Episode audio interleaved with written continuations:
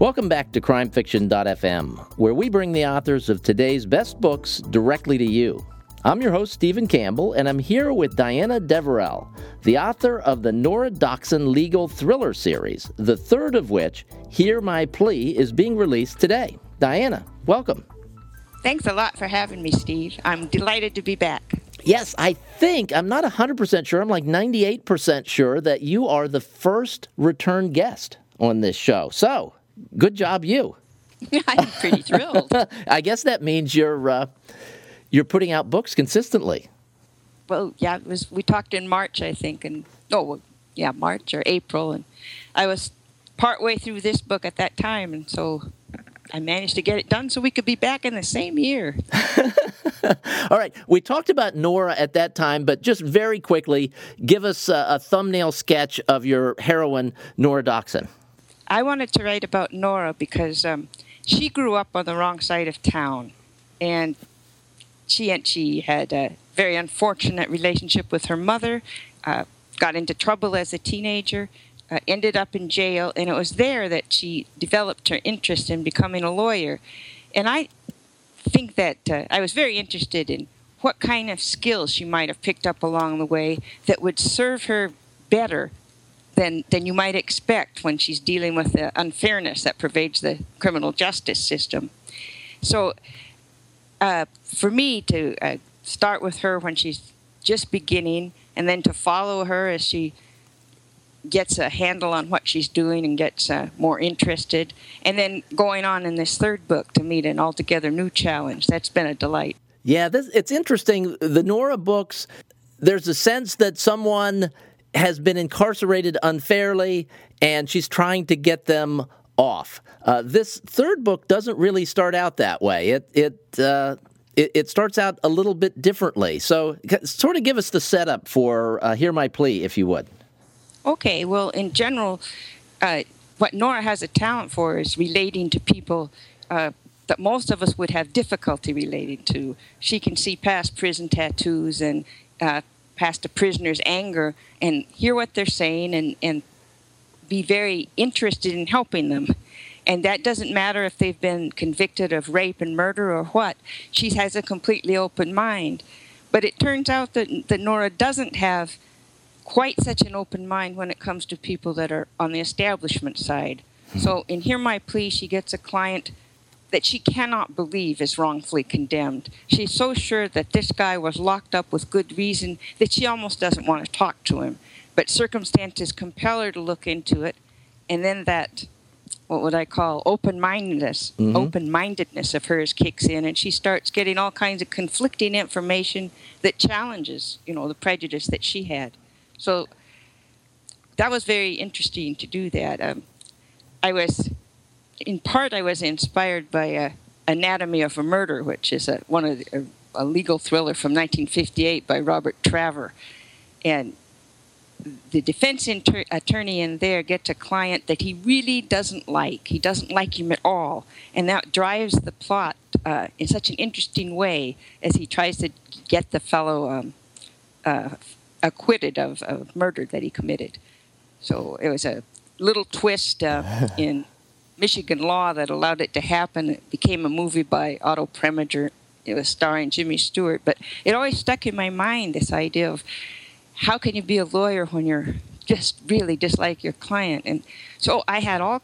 I wanted to find out what Nora would do, and I've got to tell you, she surprised me where she went with that it's interesting in this book. In a lot of series books, uh, the author will take several books to establish sort of a pattern. And, and let's say the pattern in these books is that Nora sees uh, takes on a client that she believes is innocent and she fights like the dickens to to free them because they're innocent and what a lot of authors do is after several books, they might take a different angle on maybe book seven or eight or nine. You did it in the third book, which I find interesting.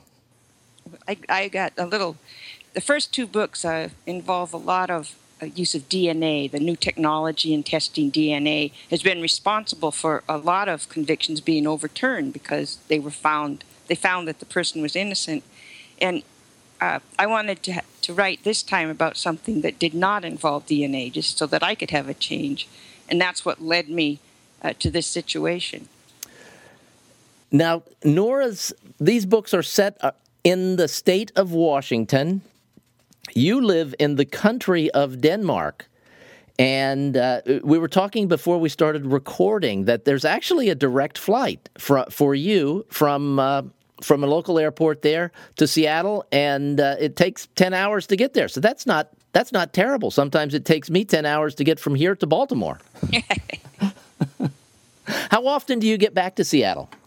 Oh, about uh, once a year. I have to go twice next year because my high school reunion occurs at a different time from a workshop I want to go to. So tough darts, you know. All right, uh, workshop. Where, where's the workshop? Oh, Lincoln City, Oregon. I'm. Uh, uh, I went two years ago to an anthology workshop there, and I really came away with um, a lot of short stories that are very useful. In fact, uh, one of them will be in uh, Alfred Hitchcock Mystery Magazine in January. Is something that I wrote two years ago. So I'm pretty thrilled that I can go back and have this experience of intensely trying to write for particular editors and then getting their feedback. That was real helpful. Is this is this another short story thing that you're going to in it is, Washington it is. or Oregon? Oregon. Yeah, in Oregon, and uh, we'll get writing assignments for six di- six different issues of Fiction River, but there's 50 writers there, so we won't all sell all our stories. But I wrote five stories last year and sold one there and two more elsewhere, so it's just a real good experience. The feedback is just amazingly helpful, and then the networking is very nice too. And what's the difference between writing long uh, a novel and writing a short story in your mind? What's what's the what's the biggest difference? The, I, I, think I have when I write a short story, I pretty much have to shrink everything down to a much smaller level. I, when I'm writing uh, about uh, my series character, uh, who's an FBI agent, it's just one small case. Uh, it's just her, and usually, and uh, wh- whatever criminal she's trying to apprehend. And it's it's re- it's very rarely murder. It's uh, I mean I've done trafficking in women and insurance fraud and all kinds of things because I need to keep it within six thousand words, and there isn't all that elbow room for the, mm-hmm. the introduction of other characters or subplots or anything like that. Is there is there a standard like six thousand, or is that just for this particular publication that you're currently targeting? Oh, I, I picked six thousand because it's a good length for me. But uh, okay, uh, it's also easy. Uh, I mean, Alfred Hitchcock, for example, will take stories ten and twelve thousand words, mm-hmm. but not very many of them. Uh, it's easier to market a shorter story particularly if it's a new market. So try try to keep it, you know, 4,500 6,000 words because I can I can cover the issue pretty well in that, and it also it um, it, it will be easier to sell. What's the most important thing in writing a short story? What's the most important component of the story itself? Well, I'm not sure if I if I have a good answer for that. Uh, I ask only because I'm editing four of mine right now, and I want to be sure I have in whatever you're going to say, whatever pithy answer you give us. I guess it's that somehow, in the space of that short time, you want to come away uh, leaving your reader with a sense of some kind of resolution, some kind of completion, uh, affecting the reader. And that can be kind of hard to do. It's, a, it's part of why you need to narrow it down. It doesn't always have to be a happy ending or even a a complete final ending, but at some point there has to be a sense of, of that we've rounded it off here, and that you know we're not just uh, having a slice of life, but there's some sort of an arc. Okay, that's a great answer, and I think I'm okay. So you, are making good. me feel good there. All right, we, men- we, we mentioned that you live in Denmark. Do you live in a huge city in Denmark? No, I don't. Uh, our first 10 years here, we lived in Copenhagen, which is the capital of the country, but it's uh, only a million and a half people, so it's not a huge uh, European capital. It was pretty manageable. But now uh, I live in a rural village with less, less than 500 people, so that is a shock. You, I am a subscriber to your email newsletter, and I would encourage every listener to subscribe because you send out little tidbits about life in Denmark. And I think it was the most recent one, or maybe uh, two, uh, two emails ago. You mentioned sort of a community meal, a community get together that you referred to as a pig out on the fall harvest moon. What's what's it like? Give us a little sense of what it's like in living uh, to live in a village in Denmark, because most of us well, don't. that's so true, and it's it's a we we haven't been here that long, and I'm still getting used to it. Uh, I guess I need to point out that Denmark raises a lot of pork, and in my village, it's free range pork. Um, and so when we talk about the fall harvest here, uh, sure, there's some pumpkins and so forth and so on, but the main thing is that they're butchering the pigs, and so there's some. Uh, I mean, it's startling to me to go to the menu that we had this last time. Uh, I've not had a main dish that involved three kinds of pork in a single in a single dish.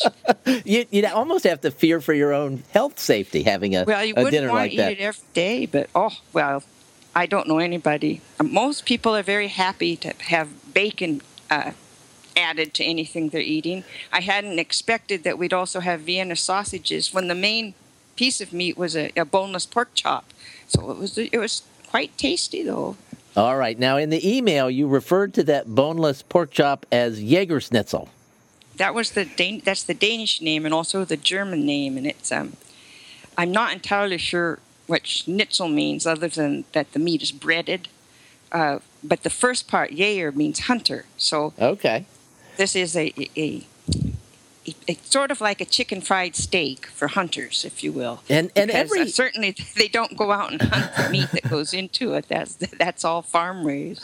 Every schnitzel that I've ever had has been like they take a meat tenderizer and just beat the daylights out of it. Is that was it that kind of thing where it's just sort of like really tender and thin and breaded and fried and delicious? Yes, you've got that very close. I'm not sure that they had to beat it very hard because the pork here is incredibly tender. You know, it's a real nice piece of white meat and it's sliced very thin. Now you see, it's getting close to my dinner time. We can't stick to this too long. I'm getting too enthusiastic. All right, now how many people show up for this community dinner in a community of 500? How many were there? Oh, I don't. Uh, let's see. There must have been 100, 150. Really? No. Yes. That's amazing. Oh well, it's a it's um, well, it's just very nice. It's a, it's not a potluck, you know. It's a, a buffet dinner, and there's a the, the community center has its own chef and and. Uh, being Denmark, of course, alcohol is also available. Nothing is held back here. they are. There's a reason they're the happiest people in the world.